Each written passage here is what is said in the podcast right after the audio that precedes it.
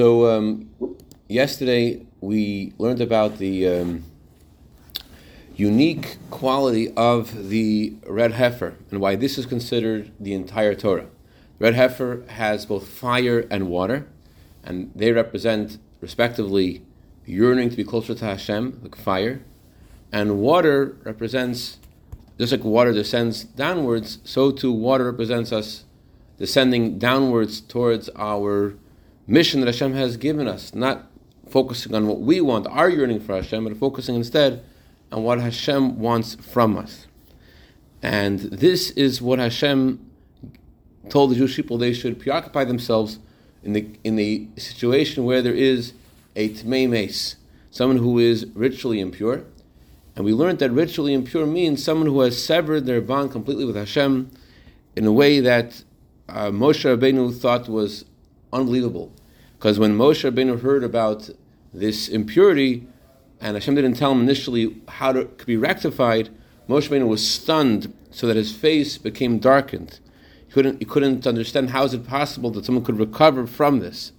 But nevertheless, um, although you meet someone who is in this state, um, and you think like, well, it's impossible for this person to recover, the Torah says that not only can they recover, but the opposite, that uh, through the descent specifically, they are able to reach a higher level than than others.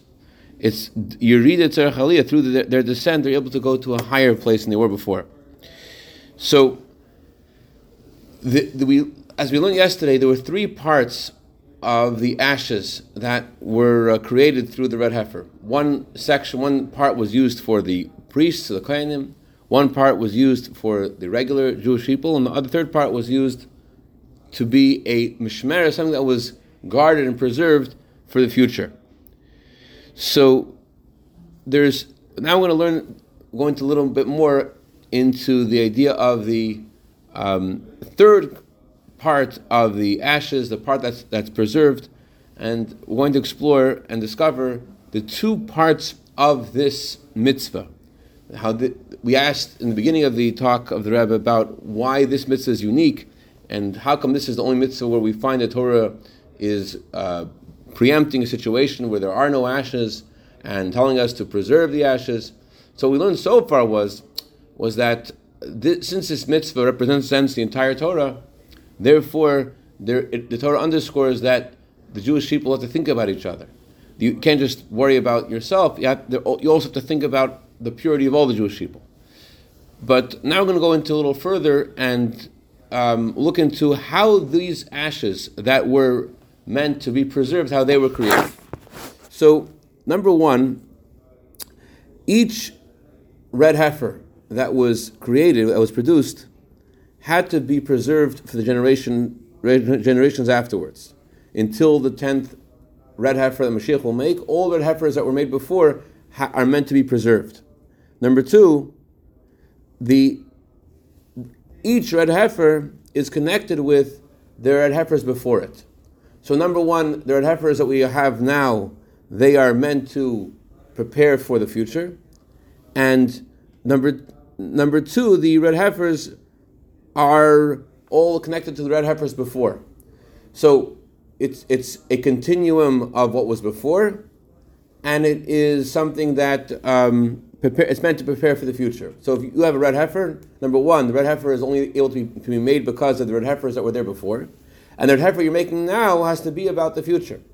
So there's a continuum and connection between all of history. So what does this have to do with us in our service of Hashem? What do we need to need to know about this for ourselves? This is not just about the red heifer. This is about how we look at our spiritual service of Hashem in general in addition to serving Hashem as an individual, you also have to realize that what you're doing affects the future generations. Though you have to, you're doing today, you have to realize this is about Jewish continuity. It's not just about you; it's about your children and your grandchildren, and not just your children and grandchildren, but all the Jewish people. So you are creating generations who are involved in Torah mitzvahs. It's not just what you're doing. You have to realize what you're doing is something that ensures the future of all the Jewish people. Your red heifer, in other words, is about the future red heifers. Your involvement in is meant to be preserved and it's meant to impact the future. On the other hand, you also have to feel what you're doing that you're not just doing something now by yourself. Whatever you're doing is a continuation of all generations before. You're able to do whatever you're doing because of what your parents and grandparents gave you. So until it goes back to the three patriarchs and the four matriarchs, whatever we have is a continue. Our, our spirituality, our service of Hashem is coming from them, because your edu- your whatever you're doing is a result of the education you got from your parents and the generations generations before, and they're the ones who paved the way for who you are. So this is the message we're supposed to take from the ashes that are preserved. Uh, our service of Hashem, regarding ourselves, regarding our impact on others, um, has to be in a way of mishmeres. Don't be satisfied with just doing things which are okay for you right now and be happy with where you are.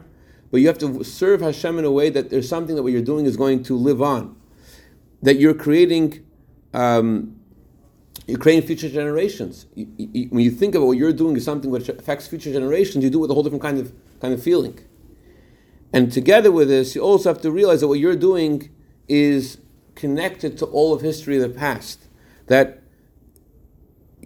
besides what you're doing, you are you're a link in a golden chain of, of generations and generations of Jews who are paving the, the way for you to do what you're doing right now. So that's a, both things have to be in our minds that we're preparing for the future and we're coming from the past. This is especially relevant in our generation, generation which will soon greet Mashiach with the true and complete redemption. We're in the exile, and we're in the doubled and quadrupled darkness of the exile. And it's easy to ask the question how is it possible? We see all the signs of the time of Mashiach coming because of all the negative things that are happening.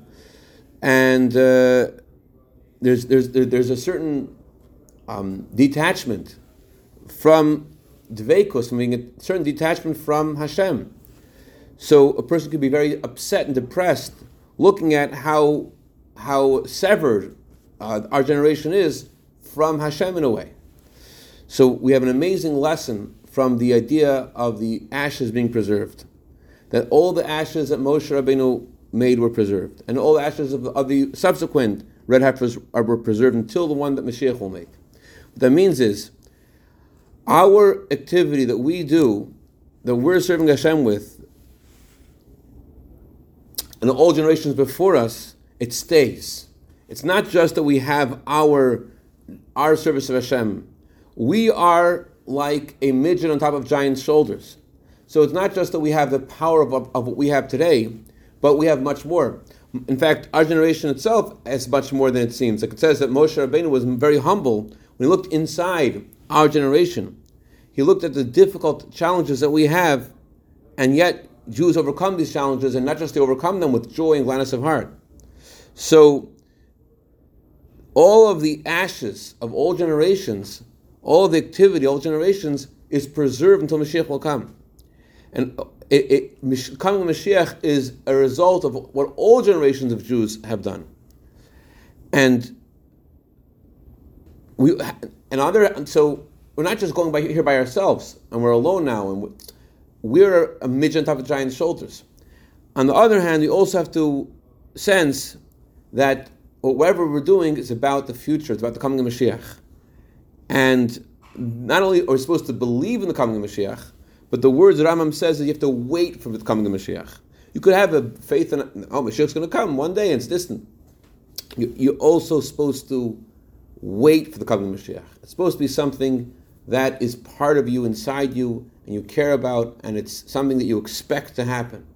And, and that's and that's in, con- in, in constant, it's constant with the idea that the ashes that we um, make in one red heifer are all preparation for the future red heifers.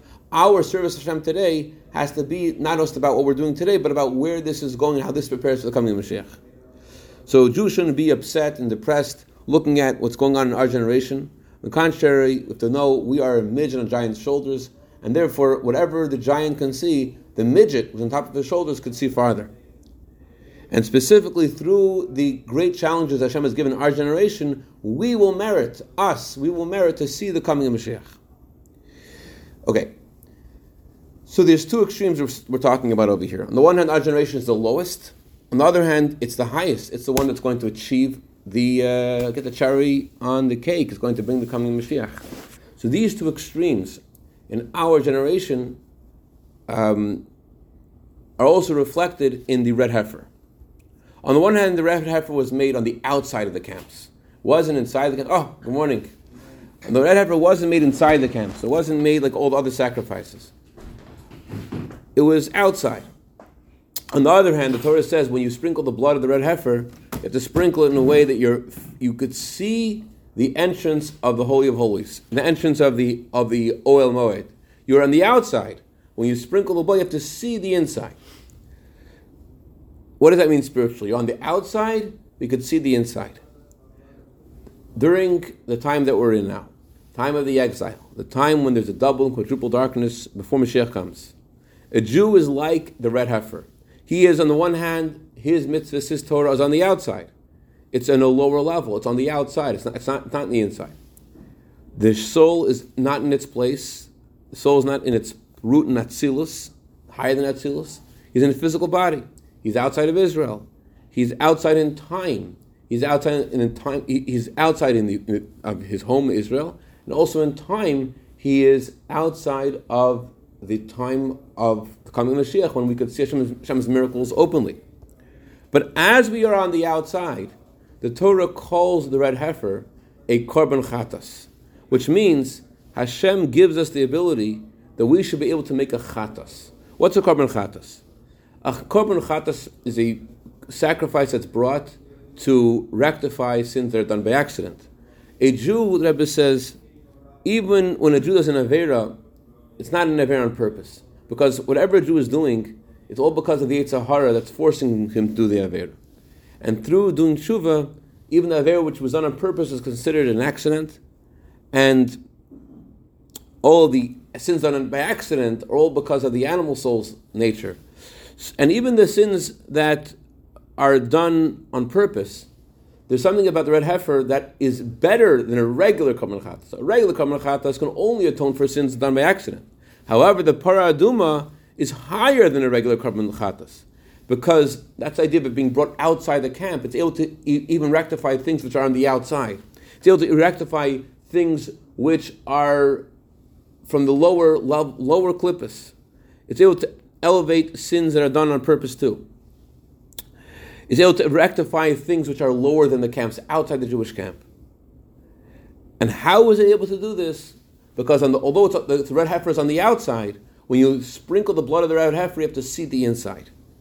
So together with um, the red heifer being on the outside, sprinkling, sprinkling the blood has to be towards the inside. You have to see the entrance of the Heichel, see the entrance of the the Heichel, the inner part of the Beis Hamikdash, when you're on the outside.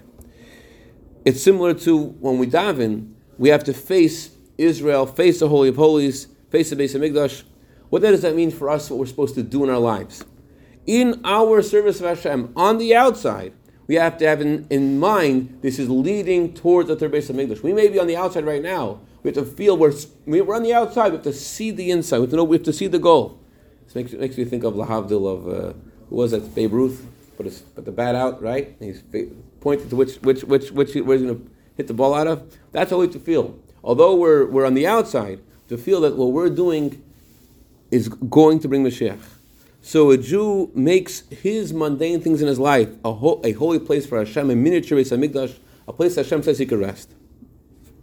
And as the Rebbe emphasized at the time the Rebbe said this talk, that every Jew, men, women, and children, have to make their home, their things, a mikdash for Hashem, by a, a, place which is permeated with Torah. Their home should be a place which is permeated with Torah, prayer, and kindness. Especially through building new places for Torah, prayer, and, prayer, and kindness. Um, that's the message we're supposed to learn from the, the red heifer being on the outside yet it's facing the inside. You're sprinkling the blood on the inside. You're taking things on the outside, things which are, which are, it seems like they're not connected. You're making that place a place of Torah and prayer and kindness. So the lesson for us practically is like this. As we're in the Shabbos of Parshas Para, we have to take out a lesson that should inspire us, especially as the Rebbe said this talk 40 years after the passing of the previous Rebbe, when the Torah says that Hashem gives a person after 40 years a heart to know and eyes to see and ears to hear, that we should strengthen ourselves in the whole idea of the red heifer, both in the fire, in the yearning to, to be closer to Hashem, and in the water, in the obedience to follow the, the mitzvahs of Hashem, both in the fire in the sense of abstaining from the negative things, running away from things which are not meant to be in our lives, and in the water in getting up and doing what Hashem wants us to do. And in addition to what we're doing, also inspiring others too, and also inspiring people that in your level you got them they're outside all the camps. So we learn from the um, and the, and they these people outside the camps they need a lot of inspiration because they're so they're so not into it. So the Rebbe says we have to learn from the fact that the ashes were put as it, to be preserved for future generations. That, that we have to think about other Jews and not just be satisfied with ourselves, not just be satisfied with, with our generation either, but to think about the future of, what, of what's going on in the Jewish people. And through, okay, you hear what's going on in Israel. The Rebbe is saying the lesson is that we have to strengthen ourselves in the fire and the water, in the positive in the in the water and in going away from the negative in the fire, pulling ourselves away from what was not meant to be in our life, and uh, not just for ourselves but inspire others, and not just in others, but think about the future generations. Think about how this leads towards sprinkling the blood towards the heichel. Think about how this leads to the coming of Mashiach. Through the service of Hashem, of the Jewish people in Parshas Para, we come afterwards immediately to Parshas HaChodesh as it says in the Talmud, you're not allowed to interrupt the Torah portion about the red heifer and the Torah portion about the month of Nisan. The month of Nisan is the month we were redeemed, and the month we will be redeemed. And immediately, Mamish, before Rosh Chodesh Nisan, and even before the Shabbos that blesses the month of Nisan, right in the beginning, the, the Rebbe said this talk when um, Parshas Para was in, was in Parshas um, Tzav. So right in the beginning of the week of Parshas Shmini, which is the Yom Hashmini is connected to Rosh Chodesh Nisan. The eighth day refers to the month of Nisan. The Geula comes, and the and the Mishkan is erected together with the third Beis Hamikdash, and we have the revelation of all the ten crowns. That the month of Nis, the, the first day of Nisan is associated with ten distinctions, ten unique qualities that happened, together with Melech Mashiach, who will, wear, will have a crown, because all the Jewish people through all their effort, through all generations, we're already in the state of being meritorious. The Gemara says Mashiach can come in two ways when we are meritorious and when we're not. So we are certainly in a state of being meritorious, and Mashiach will therefore not come, as the Talmud says, if we don't deserve, Mashiach will come like an, a poor man riding on a donkey. Rather, Mashiach will come in a Tesla. No, because we're meritorious, Mashiach will come with clouds from heaven, with a whole extra uh, with all the the um, what's the word? With all the whole arachav. So, especially through adding in our Torah mitzvahs now, in the by adding in the crown of the Torah. What's the crown of the Torah? The inner dimension of the Torah, the way it's explained in Chassidus Chabad, which is compared to a beautiful stone, which is in the crown of a king. And all the Jewish people, young and old, sons and daughters, as one great community in the come together as one, together with all the synagogues and all the places of study, including the synagogue and the place of study of the of the Rebbe the Sidurenu, who served Hashem for ten years, and the, as we the tenth, uh, the, the, number ten is significant, as Rambam says that the tenth red heifer will is one that Mashiach will make. So number ten is associated with holiness, and Yom Kippur is the tenth day. So Frierdiker served Hashem for ten years in 770, and he continues. And so, together with all the shuls, especially the shul, the previous Rebbe, the shul of 770, we will all go together in this world simply, literally, to Eretz Yisrael, to Yerushalayim, to the holy mountain, to the base of, to Shlishi, and we'll go to the Kodesh HaKadoshim, to the Holy of Holies. That was mentioned this year. On other occasions, Rebbe said that when Mashiach will come, we'll always be able to enter the Holy of Holies. So, uh, unlike now when only the Kohen Gadol can go in there uh, once a year, but Mashiach will come, will go immediately, We'll be able to go into the Holy of Holies. So, bottom line is, yeah, it's going to happen. and we need to get it ready. Go from Parshas Par to Parshas HaChodesh, from the Torah portion about the uh, purity of the Jewish people, the fire and the water. What we need to do, we go and come immediately to what Hashem gives us, the true and complete Geula Mashiach, the month of Nisan, the month of redemption. All right. Baruch, Any questions or comments? Hi, Chaim Peretz. Good Shabbos. Good Shabbos, David. Good Shabbos Zev. Good Shabbos Abero.